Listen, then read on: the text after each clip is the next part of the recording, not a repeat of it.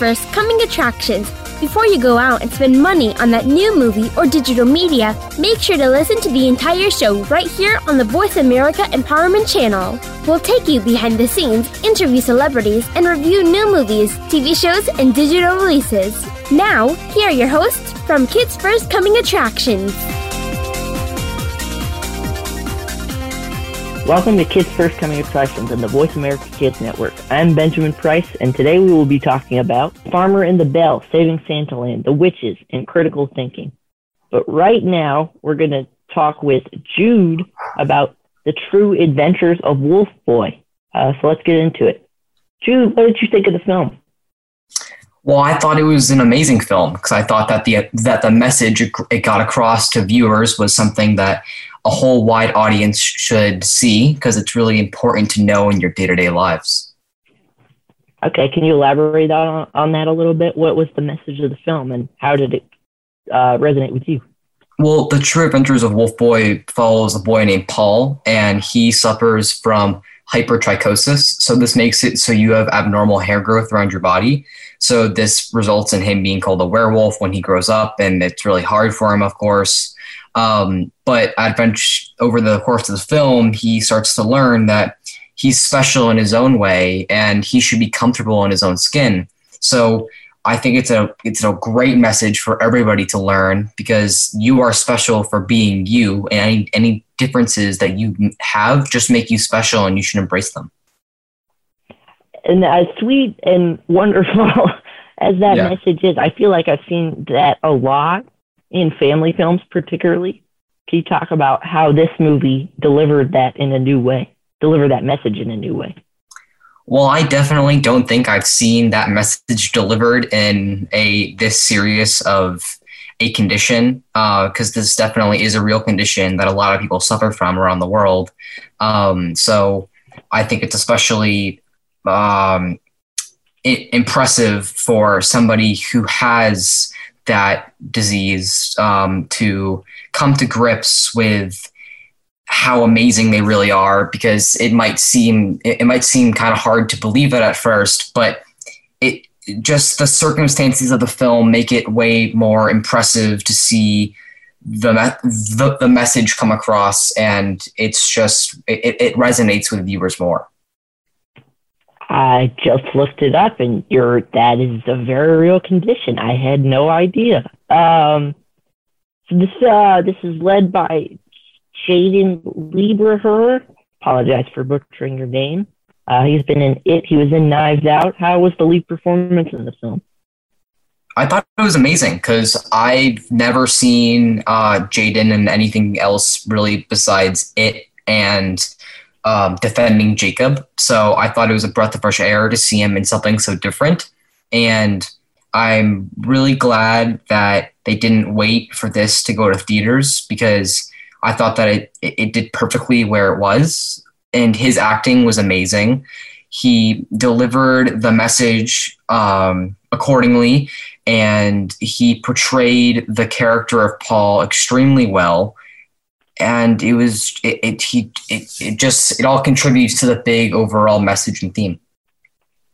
Yeah, no, that's very different role than defending Jacob. Yeah. So I'm gathering from this synopsis that this movie's pretty fantastical. Did you think that the surreal approach helped further cement the heartfelt message? Yeah, I also think that other elements come into play, because the whole plot is that Paul receives a gift from his estranged mother who he never knew, which makes it also extremely hard to grow up over on top of all the other struggling factors that come into play. But just the message that Paul gets across with meeting his mother, trying to find the family that he never knew, and coming to grips with who he is amazing, and it's extremely surreal. All right. Well, thank you so much for talking with me today about this film. I gotta be honest, I was a little initially skeptical. I really thought this was a werewolf movie based on the title, but me too. It sounds really good. Yeah, it was. All right. We're gonna switch gears. Just finished hearing Jude's thoughts on The True Adventures of Wolf Boy, and right now we're going to hop into Zoe talking about A Rainy Day in New York. Let's get into it. What do you think of the film? I love this film. It was directed by Woody Allen, so it was very like a Woody Allen style. There is lots of dialogue and a lot of characters intertwining, and they all have their own personal dilemmas. In general, I thought the story was really cute, and the cinematography, I feel, was just beautiful. And from the first couple seconds of just watching it, you could already tell, like, wow, the cinematography is going to be amazing throughout the entire film. What is the movie about? So it's basically about this girl named Ashley and Gatsby, and they're spending a weekend in Manhattan for a special occasion because Ashley is a student in journalism, so she's going to interview one of the most famous movie directors in the movie industry. And then Gatsby's parents also live in Manhattan, so they kind of run into them. And then it's very chaotic at one point, but it's really entertaining to watch. And I thought Elle Fanning really did amazing. She played Ashley, and Timothy Chalamet was also in this film. I don't think it was his best film that he's done, but he was also really good. Yeah, he's been on kind of a run recently. So this is a pretty interesting cast. Did not expect Selena Gomez to hop into a Woody Allen movie. Could you just talk about some of the performances? Some of the ones you liked, some of the ones you didn't? Of course. Well, as I said, Elle Fanning, I think she just really, really shined in this film. I actually didn't know Selena Gomez was an actress. I don't know how. I didn't realize that, but I saw her, and I think she did really good. And this was my first time seeing her on the big screen, and I love her performance. She was one of Gatsby's old friends, and I love their like banter throughout the film. And then we also have Diego Luna, who interprets a famous movie actor, and I loved his character because he represented a Latino in the film, and I thought that was really interesting. But I really like the cast. And yeah, I think Elle Fanning was definitely my favorite. Yes, I really like. She's done some really good things over the years. And yeah, Gomez. I mean, the odds on a pop star giving a great performance in a movie, they can vary. But sometimes you get like really unexpected great performances. Sort of shifting gears in their career and trying something new. So this is a Woody Allen film that comes with some baggage. But what did you think about you talked about the dialogue? I don't know. I'm not going to ask you to cite lines, but what did you think of the screenplay overall? What about it appealed to you? I liked I know Woody Allen writes, a lot of like his scripts, and he's mega talented, and I think he just done amazing on all his films. And with this one, I thought, because I've never really seen a story like this, which I thought was interesting, because I hate whenever you see movies and you're like, oh, I feel like I've already watched this, or they were just extremely predictable, because this one wasn't. And I truly, truly loved this film. I did like the dialogue. I thought it was all like well narrated as well. You talked about the cinematography being sort of beautiful. This looks awfully sort of light and sort of slightly gorgeous for a movie. From the title would suggest a much darker film. Can you talk about the visual look of the movie and in what ways it informed your overall experience watching it? Yeah, I was not expecting the cinematography to be as beautiful as it was. I mean, as you said, just by like listening to the title A Rainy Day in New York, you would think, like darkness and rain, but it was almost the exact opposite. The cinematography is probably one of the greatest achievements of this film, and Vittorio Storaro, I really hope I pronounced that. He's basically cinematography master, of light, and all the scenes were like in this beautiful golden hour. And I feel like it was a true aesthetically pleasing film to watch in that type of term. Yeah, the Vittorio Storaro. I'm probably messing it up too. Incredible lineup here: Apocalypse Now, Last Emperor. All right. Well, thank you so much for talking with me about this film. Where can people see it? You can see it in theaters on demand on November 10th. Nice. Thank you so much. Let's go. Let's take a break. I'm Measurement Price. You're listening to Kids First Coming Attractions. Today's show is sponsored by Ty Asks Why.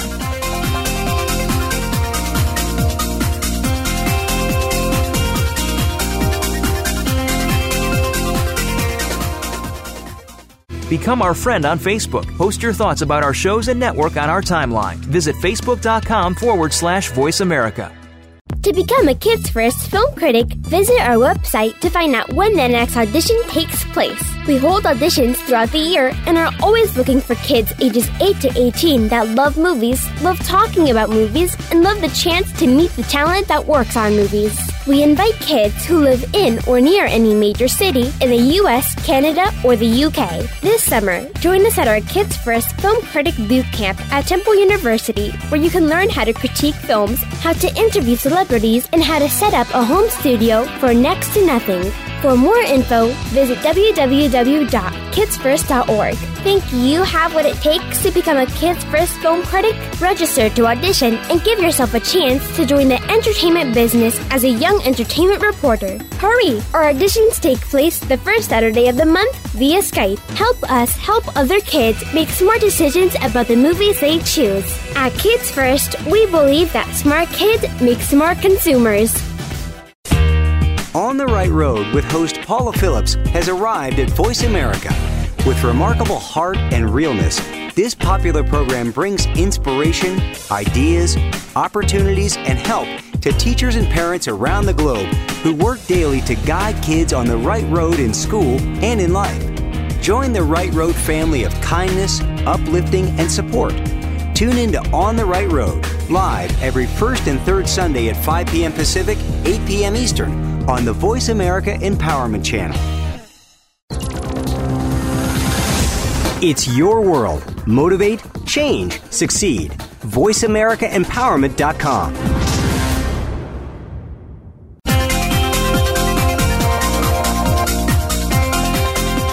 You are tuned into Kids First Coming Attractions on the Voice America Empowerment Channel.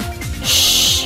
Turn your phone off. Another film review or celebrity interview is coming up. Hey, welcome back. I'm Benjamin Price, and you were listening to Kids First Coming Attractions. We've just finished talking with Jude about The True Adventures of Wolf Boy and Zoe about A Rainy Day in New York. And next, we'll be hearing Zoe's interview with actor Jahzir Bruno of The Witches. Hi, everyone. I'm Zoe Cannella reporting for Kids First and Zoe at the Movies, and I'm so excited here with Jahzir Bruno, who plays Hero Boy in Witches. How are you? I'm fine. Good to hear. Your character is, I think he's an orphan and his grandma is basically raising him. And I feel like this movie in a way is almost a love letter to grandmas. So did you learn a lot from Octavia Spencer? Because she's one of my favorite actresses and I think she's so wise. So did you learn a lot from her? Yes, I felt like I picked up experience from just watching her. That's great. So I love the scenes when y'all are like dancing. All your scenes were really cute together.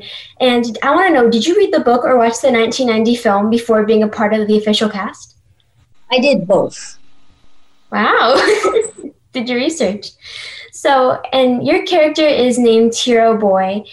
I think he's very brave. You know, he had the courage to see all the witches. And they were kind of scary. Like while I was watching, it kind of freaked me out a bit.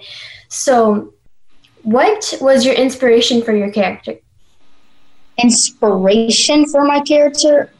Probably never let yourself get down. Mm-hmm. No matter how sad you get, always keep up, I guess. Yeah, definitely.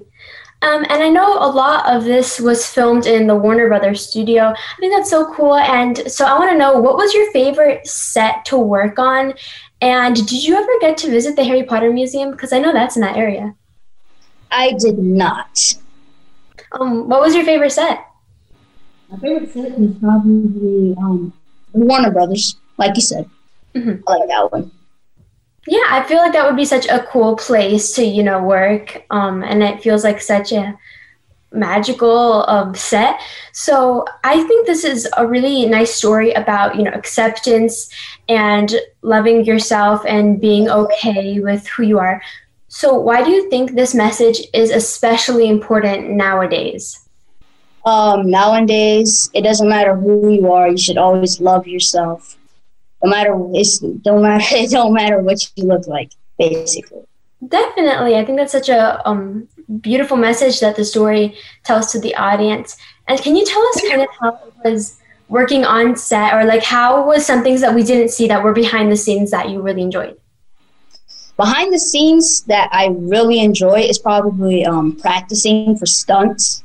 Those were like the best. And I'd never been in a harness before. That was like my first time. So it was really cool, and I loved it. Yeah, I can imagine. I feel like it would be such a fun opportunity. And did you get close with like a lot of the other actors on set? Yes, I felt very comfortable around them. They are very kind and sweet, and they were nice to work with. Oh, yeah, and you did the voice for the mouse after you turned into one in the film. So how was it doing that?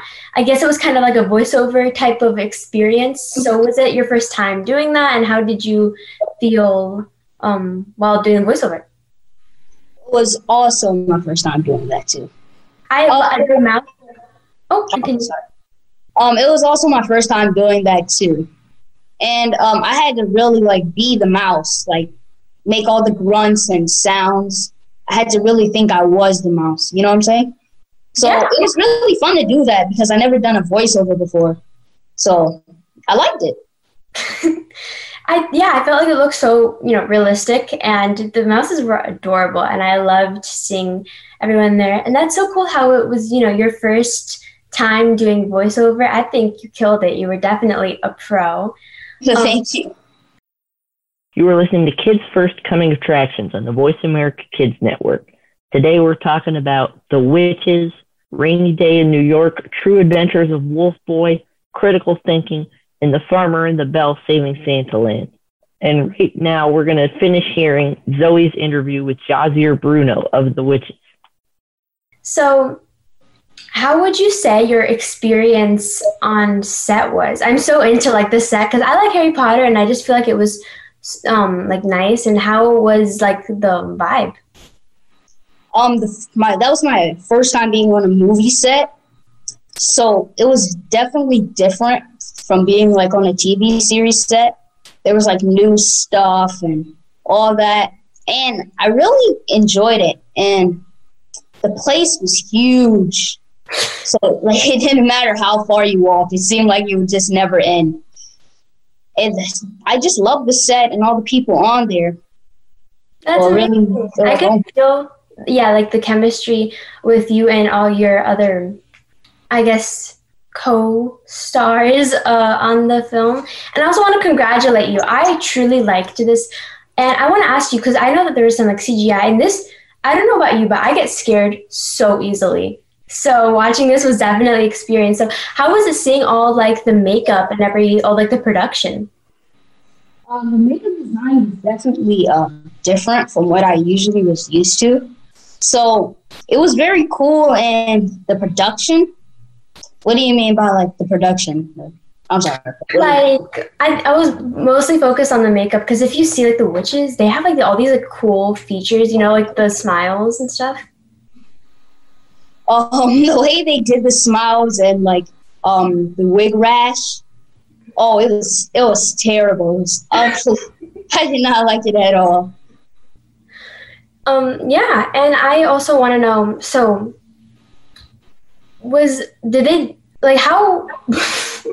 how long was this whole process of filming? Because this seemed like a film that would have taken like a lot of time.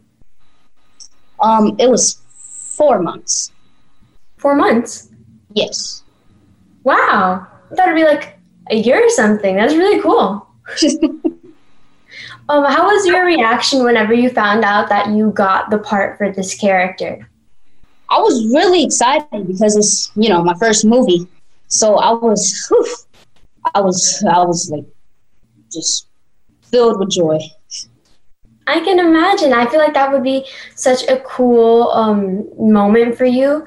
And yeah, well, thank you so much for talking with me. I had such an amazing time. And everyone, make sure to go watch Witches and you won't regret it. Let's take a break. I'm Benjamin Price, and you're listening to Kids First Coming Attraction. Today's show is sponsored by Ty Asks Why.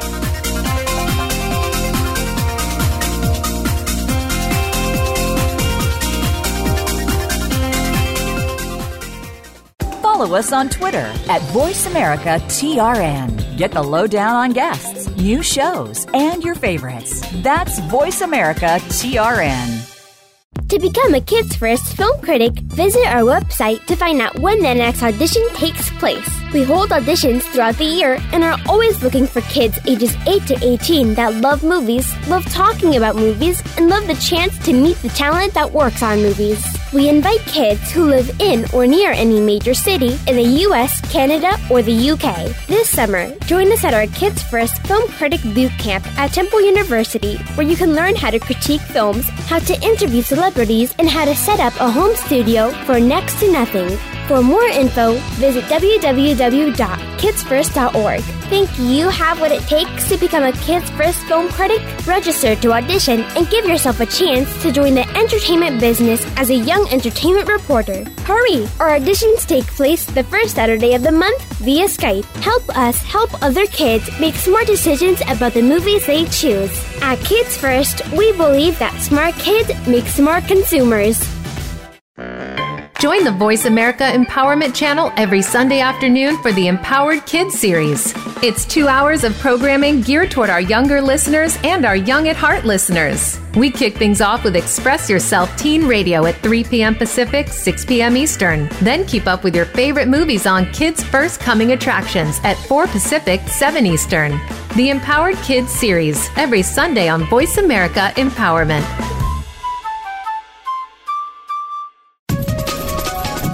Live up to your fullest potential. This is the Voice America Empowerment Channel.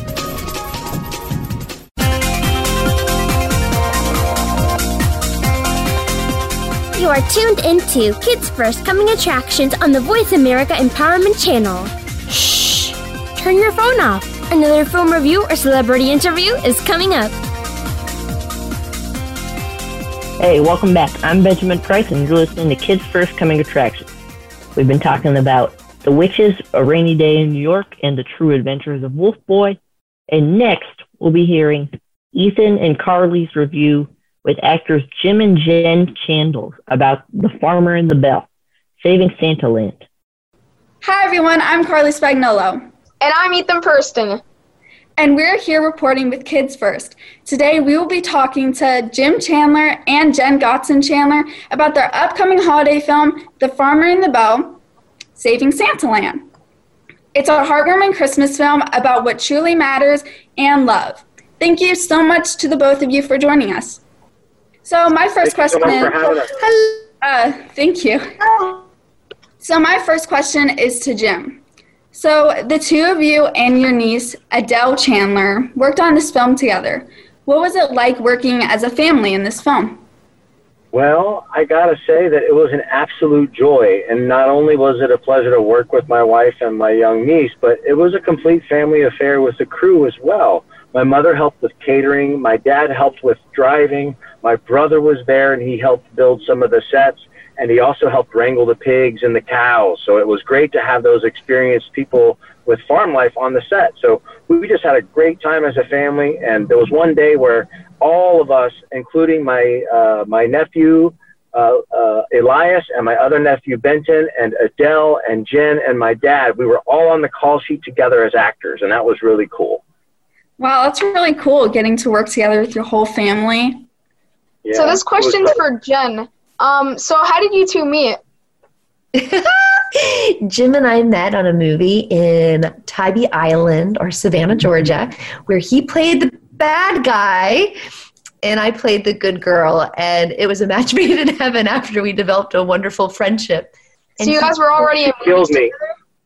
What was that, Ethan? So you guys were like already in movies together? We were. We've been in over 15 films together. That's crazy. Okay, so my second question is to Jen. There were several scenes with animals, both on the farm and in the city. What was your experience working on the film? I love the horse in pink onesie in New York City. I love that scene. Dreamer was a dream to work with, and I love pigs. So when we had to put the Santa hats on the pigs, it was my favorite scene. But guys, the pigs do doo-doo.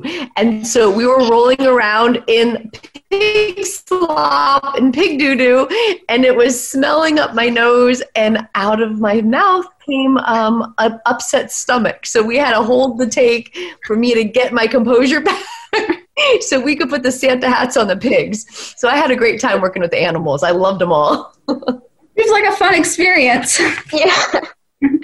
So this question's to Jim. So what's your connection between you and your character? Do you guys relate?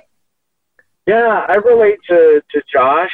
He's a he's a guy who is sweet and loving and caring, and while I don't have the exact same experiences that Josh had, I did have a lot of the same elements as far as wanting to treat women properly and to be caring and loving to women. Even though he does have his flaws and he does make a mistake, his heart is always in the right place, and I like to think that my heart is always in the right place as well. I try to carry that into my relationship with Jen, and to try to be a loving husband, and then also I try to carry that when I interact with other women, is that to treat them with respect and to treat them like the magnificent masterpieces that they are. And I think that that's something that our culture could really use right now. Yeah, that I agree with that, because you're acting, you really felt like it was kind of like you. You really looked like you connected with the character. Wow, thank you very much. I'm glad you enjoyed it. You're welcome. You are listening to Kids First Coming Attractions of the Voice America Kids Network. Today we're talking about The True Adventures of Wolf Boy, A Rainy Day in New York, The Witches, The Farmer and the Belle: Saving Santa Land, and Critical Thinking. Right now we're going to finish hearing Ethan and Carlee's interview with actors Jim and Jen Chandler on The Farmer and the Belle: Saving Santa Land. My next question is also to Jim. So how much of the film's storyline mirrors real events, and can you share how you chose what to include in the film? Sure. Well, there's many elements that were based on true events. One is that Jen is actually a fashion model, and she actually did those photos that you saw in China with that same gentleman from the movie. He's a celebrity makeup artist. He hired Jen to be the face of his makeup and photography school in Beijing, and we actually went there together. So that was a real portion of the story. The other real portion is that when me and Jen were dating, we lived long distance because we met in Tybee Island, and then we went our separate ways. And in order to court her, I actually did write her letters. I would write her little notes and little cards and say, how are you doing? And kind of do nice little sweet gestures like that.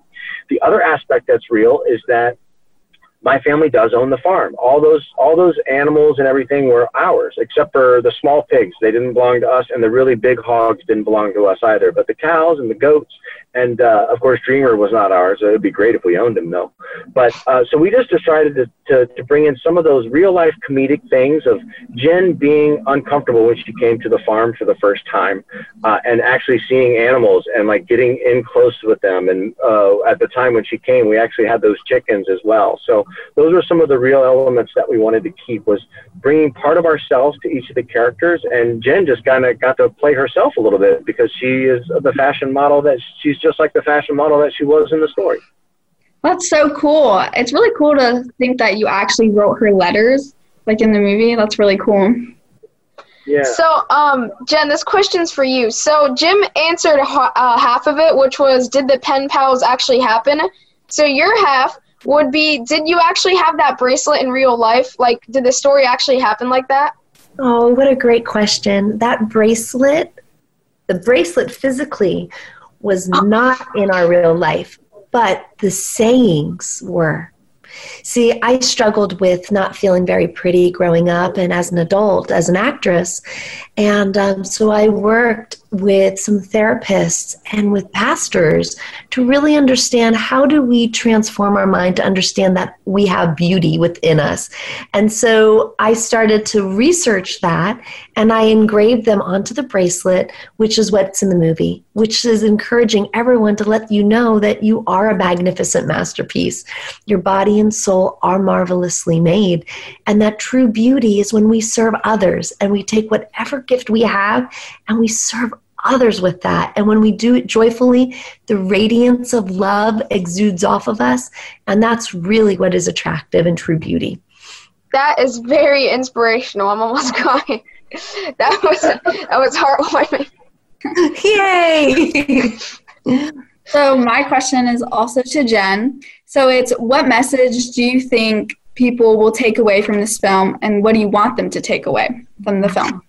Well, I'd love for them to take away that this is a fun family movie, that they would usher in the spirit of Christmas every year together. That would be the number one. The number two would be that everyone who watches it, that they would have pearls of wisdom drop into their heart with that warm fuzzy to let them know that they're valuable, and their value is not based on what they look like with their hair, their face, their makeup, their body structure, all of that. That's not what your value is based in. Your value is based in how you love others. Yeah, that was also heartwarming. So, Jim, do you think if you had the chance you would change something in this film? Gosh, that's a very good question. That's not something that I've ever really talked about.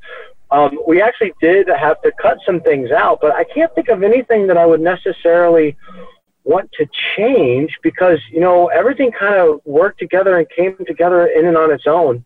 But if I wanted to change something, I think it would be that we would have had more involvement with the animals and that we could have incorporated them more and had more fun with them. But when you're on a movie set, it is very difficult to film with animals, and it's very difficult to film with like wet things like mud and stuff like that, because you have issues with what they call continuity, which is where you want everything to kind of stay the same and to be matching up from frame to frame. But if I could add one thing or change one thing, it would be that we could have really gotten more work with the animals, because they were a lot of fun. Yeah, they look like fun because Jen said she loves pigs, but in the movie she doesn't. So it's like really confusing because it's like the opposite kind of. Yeah, well, they did smell really bad, so she wasn't doing a whole lot of acting. And in that bucket was actual pig slop that we have been collecting from the meals we had been eating. So it was real. Okay, so Jim, there was a variety of settings in the film, like the farmhouse, the farm, the barn, the city. What setting was your favorite to film in, and why? Was that Jen or Jim? Sorry. Oh, sometimes Jim. Sorry. Jim, okay. You know, I think the best was to film on my family's property, just because it was so close to my heart. You know, that family or that property has been in my family since 1918. And so we shot on it on its 101st year of being a part of our family. I used to grow up coming there, and now we have a little summer camp that my mom started 20 years ago that was in part of the film, like the cabins where it's kind of where Santa Land is based. So I would say that that would be my favorite because of the sentimentality. But as far as the look is concerned, then being in New York was fantastic. Having a horse in a pink onesie in the Flatiron district of downtown Manhattan was a really, really cool aesthetic and just added a lot of value to the imagery of the film. Yeah, I loved the horse with the scene with the horse in it. And this last question goes to Jen, sorry. Is there any future projects that the two of you will be working in together again? Oh, I think what we'll be doing is going across the country, showing the movie, and then being able to inspire the audiences with hope about value. We have a devotional book and this bracelet, and we're going to be able to encourage everyone to learn how do you transform your mind with hope and with purpose. And so that'll be definitely something we're going to be working on together this next coming year. And our baby. We just had a baby. He's 6.5 weeks old. So that too. Congratulations. Thank you. I have a serious question, though, all jokes aside. Carlee and I have been wondering, why weren't we invited to the wedding? Guys, if we knew you, when we got married on St. Paddy's Day of 2017, you would have been invited. We had Absolutely. 7 cameras, including a drone. Oh my gosh. Oh. Thank you guys so much for talking with me. Thank you very much, Mr. Jim and Jen Chandler from the movie Farmer and the Belle: Saving Santa Land. It was a pleasure having you today. This is Carlee Spagnolo from Virginia. And Ethan Person from Florida reporting for Kids First. Let's take a break. I'm Benjamin Price, and you're listening to Kids First Coming Attractions.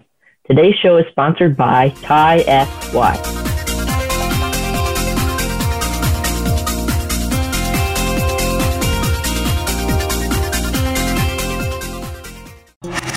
Voice America is on your favorite smart speaker. If you have Alexa or Google Home, go ahead and give us a try. Hey Alexa, play Finding Your Frequency podcast on TuneIn. To become a Kids First film critic, visit our website to find out when the next audition takes place. We hold auditions throughout the year and are always looking for kids ages 8 to 18 that love movies, love talking about movies, and love the chance to meet the talent that works on movies. We invite kids who live in or near any major city in the U.S., Canada, or the U.K. This summer, join us at our Kids First Film Critic Boot Camp at Temple University, where you can learn how to critique films, how to interview celebrities, and how to set up a home studio for next to nothing. For more info, visit www.kidsfirst.org. Think you have what it takes to become a Kids First film critic? Register to audition and give yourself a chance to join the entertainment business as a young entertainment reporter. Hurry! Our auditions take place the first Saturday of the month via Skype. Help us help other kids make smart decisions about the movies they choose. At Kids First, we believe that smart kids make smart consumers. For teens, by teens, and about teens. Tune into the uncensored and unedited discussions with young adults on Express Yourself. Every Sunday at 3 p.m. Pacific Time and 6 p.m. Eastern Time on the Voice America Empowerment Channel. Smart, tenacious teen hosts and reporters from around the country speak up and speak out. Express Yourself. Visit the website for the show to find out more at expressyourselfteenradio.com. And check out the show on the Voice America Empowerment Channel every Sunday. It's your world. Motivate, change, succeed. VoiceAmericaEmpowerment.com.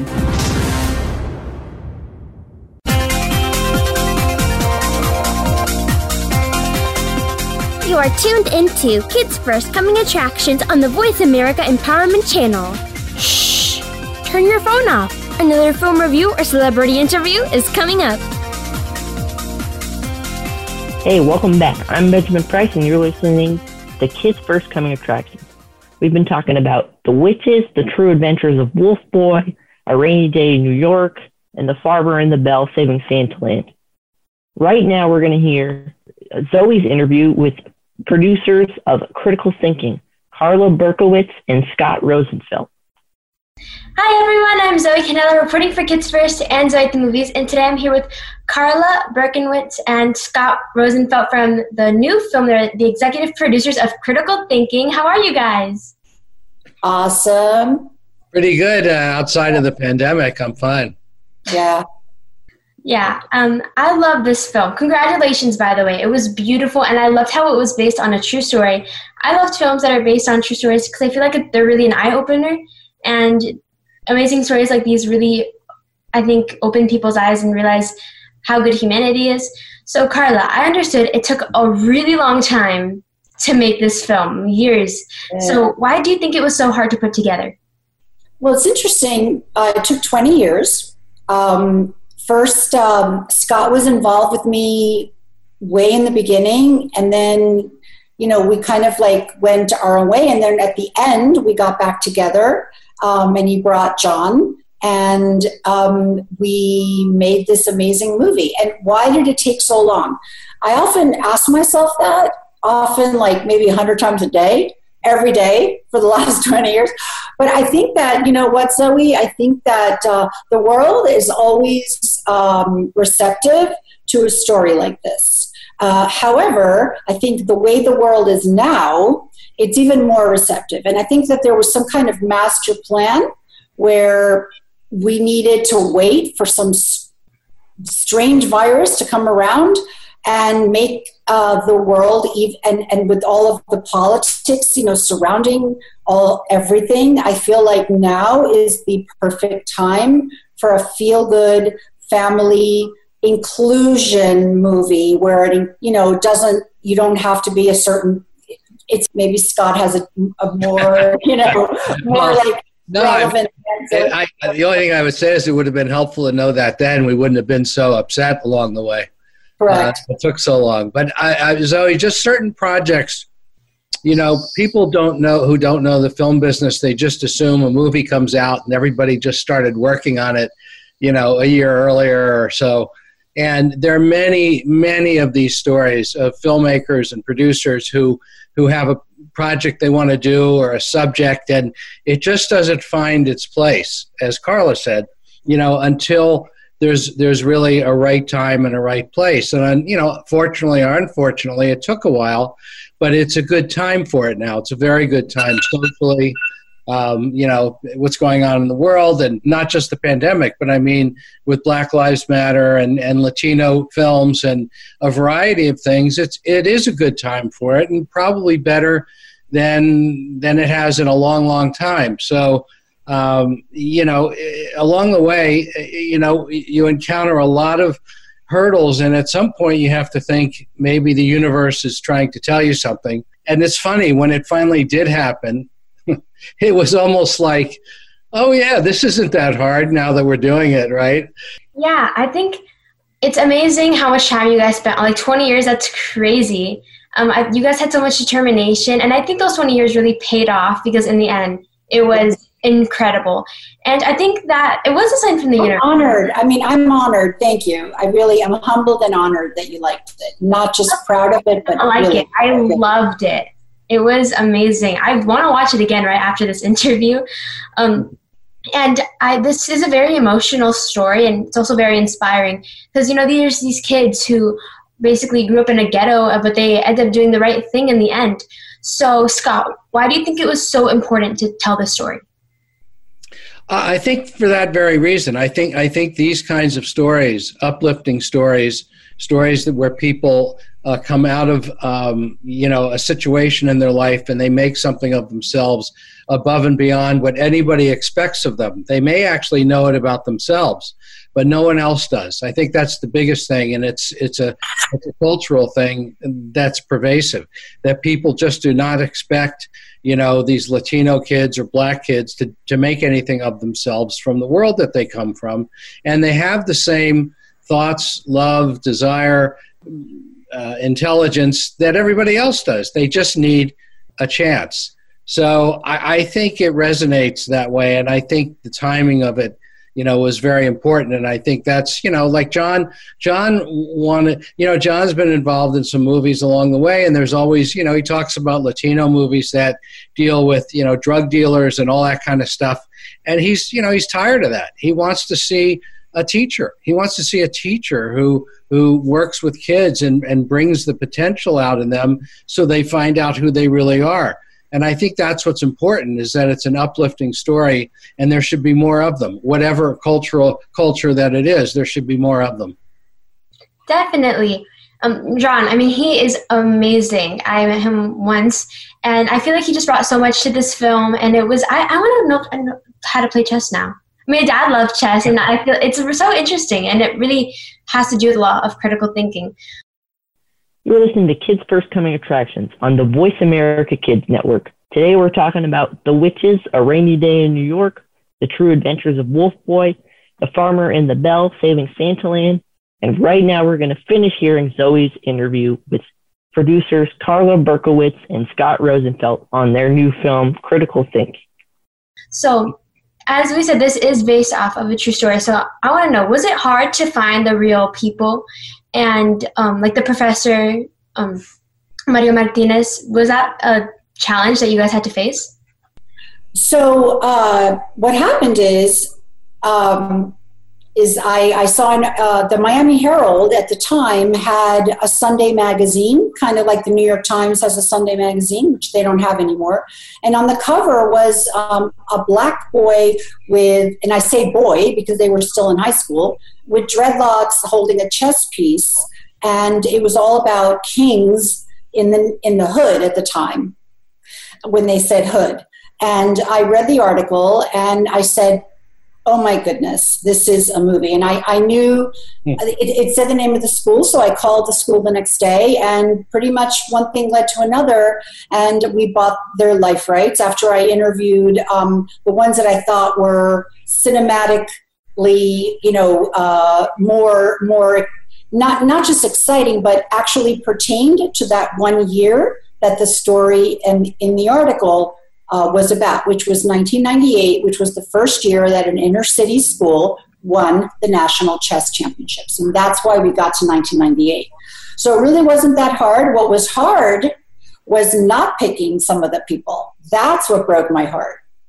That was hard. So those guys, there were five guys plus the coach, the real people who were involved early on, and they were involved on the set. They were, they basically acted as technical consultants, and they just came and visited and watched us shoot the movie. And there you see them at the end of the movie as well. But yeah. So they were, an integral part of the project from the beginning.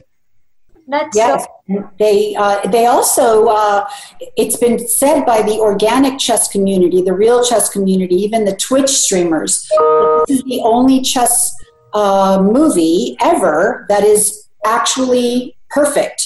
So they even the Twitch people computerized one of the games in the movie so people can actually play it. So it's perfect. They were very helpful. We wanted to make it authentic, and John in particular, because, you watch chess movies, and even some with good chess scenes, you don't really know if they're playing a real game, right? The director says action, and somebody moves a piece, and then you're like, done, right? But we actually had moves that were real games, and in fact, the final match between Akopian and Marcel, I think it was 62 separate moves that they each had that the actors actually learned the real game. Memorize so it, yeah. All 62 moves are in the game. If you're really a stickler and want to watch, like some people are, you'll go, oh my God, they actually played a real game. Yes, it's true. They memorized it. Yeah. And I want to ask y'all, did you actually screen this in the Miami high school, or did you present it for the kids? And if you did, then how did the children receive it, or like the new generation? Good question. Well, we were sort of about to have a big screening, and the pandemic hit. We were going to be in March. We were going to be a main event at the South by Southwest Film Festival last March. Actually, John did something interesting. The day it was released on September 4th, he did a live tweet session while the movie was on with his fans, which was fun. But it's been very well received, very, very well received by the organic chess community, the real chess community. Scott was able to, Scott, you want to tell everybody, tell Zoe what you did in Hungary? Well, not Hungary, in virtual Prague last week. Well, it was Hungary, it was Budapest. It was Budapest, right. Judith Polgar, who to this day is still known as being one of the top 2 or 3 female chess players in the history of chess, and she's still only in her 40s, has a global chess festival that she had about a month ago. And we did an interview. I did it with Marcel, and we, they played the trailer and they talked about the film, and it was a pretty big community because she brings a lot of people from all over the world to her chess festival, including people like Garry Kasparov and all the, big names. Yeah. You know what, Zoe, what we wanted to do, and I can speak for Scott as well, I think, is we wanted to have like a quantum shift in our brains as to who really plays chess. It's not just, guys who go to prep schools in the Northeast and that wear ties and, the typical, that you read about in novels and see in other movies. We wanted to make sure that the world really understood that girls play, Latinos play, African Americans play, just everyone plays, and there's nobody better than you. And so that was important, I know, to Scott and to me and to the other producers and to John, to make sure that people understood that this is who really plays chess these days. And it's about time that the world pay attention and realize that, you know, everything's changing, including chess. Yeah, chess, I feel like, is one of those, I guess it's considered a sport. I consider it a sport because it, yeah. I think it's underestimated, and this film, I think it really shows the power of this game and how, as you said, anyone can play. We've talked about how it was a struggle to, you know, make this happen, but I feel like along the ways, there's also a lot of good stuff that happened. So can you guys tell us, as a last question, kind of what are some big highlights that maybe happened on set or while filming? I feel that one of the boys said to me, why is it that a woman like you would care about kids like us for so many years? And I feel like crying every time I ask that, I say that, because I don't know how to answer. Maybe it's because I'm an immigrant and I felt what they felt. But if I didn't initially take the reins and read the story and make them important, who would have? No one. So that's my thing. That's And on the set, I think the fun part sometimes was when we had the real guys like standing next to the actor, just in between takes, talking to each other, and you'd see the actor playing the guy who was the real guy, and it was always like crazy. Mind-boggling, yeah. Yeah, mind-boggling to see that. I mean, it was very weird, very funny. And very sweet, you know, to have them talking to each other, and one would be showing the other how to make a move or do something, or just talking really. And then, you know, the actors would go back on the set and the real guys would go back behind the camera. There were a lot of cool moments like that. It was really fun. And, you know, they behaved themselves. You know, the real guys did a good job. Yeah. I think they had fun because, you know, they all have real jobs and everything. And they came to the set, but they all did a really nice job. And thank you guys so much for talking with me. I absolutely loved hearing all the amazing stories and what you guys had to say about critical thinking. So everyone watching this, make sure to go watch Critical Thinking. Thanks so much for joining us. You've been listening to Kids First Coming Attractions. To watch our latest reviews of films, DVDs, TV shows, music, and apps, and to learn how you can join our Kids First Film Critics team, go to www.kidsfirst.org. Be sure to check out our blog in the teen section of the Huffington Post and check out our YouTube channel. You can get there easily from our homepage at kidsfirst.org. This show is produced by the Coalition for Quality Children's Media for the Voice America Kids Network. Today's show is sponsored by Ty Asks Why. I'm Benjamin Price. Thanks for listening. Have a good rest of your week.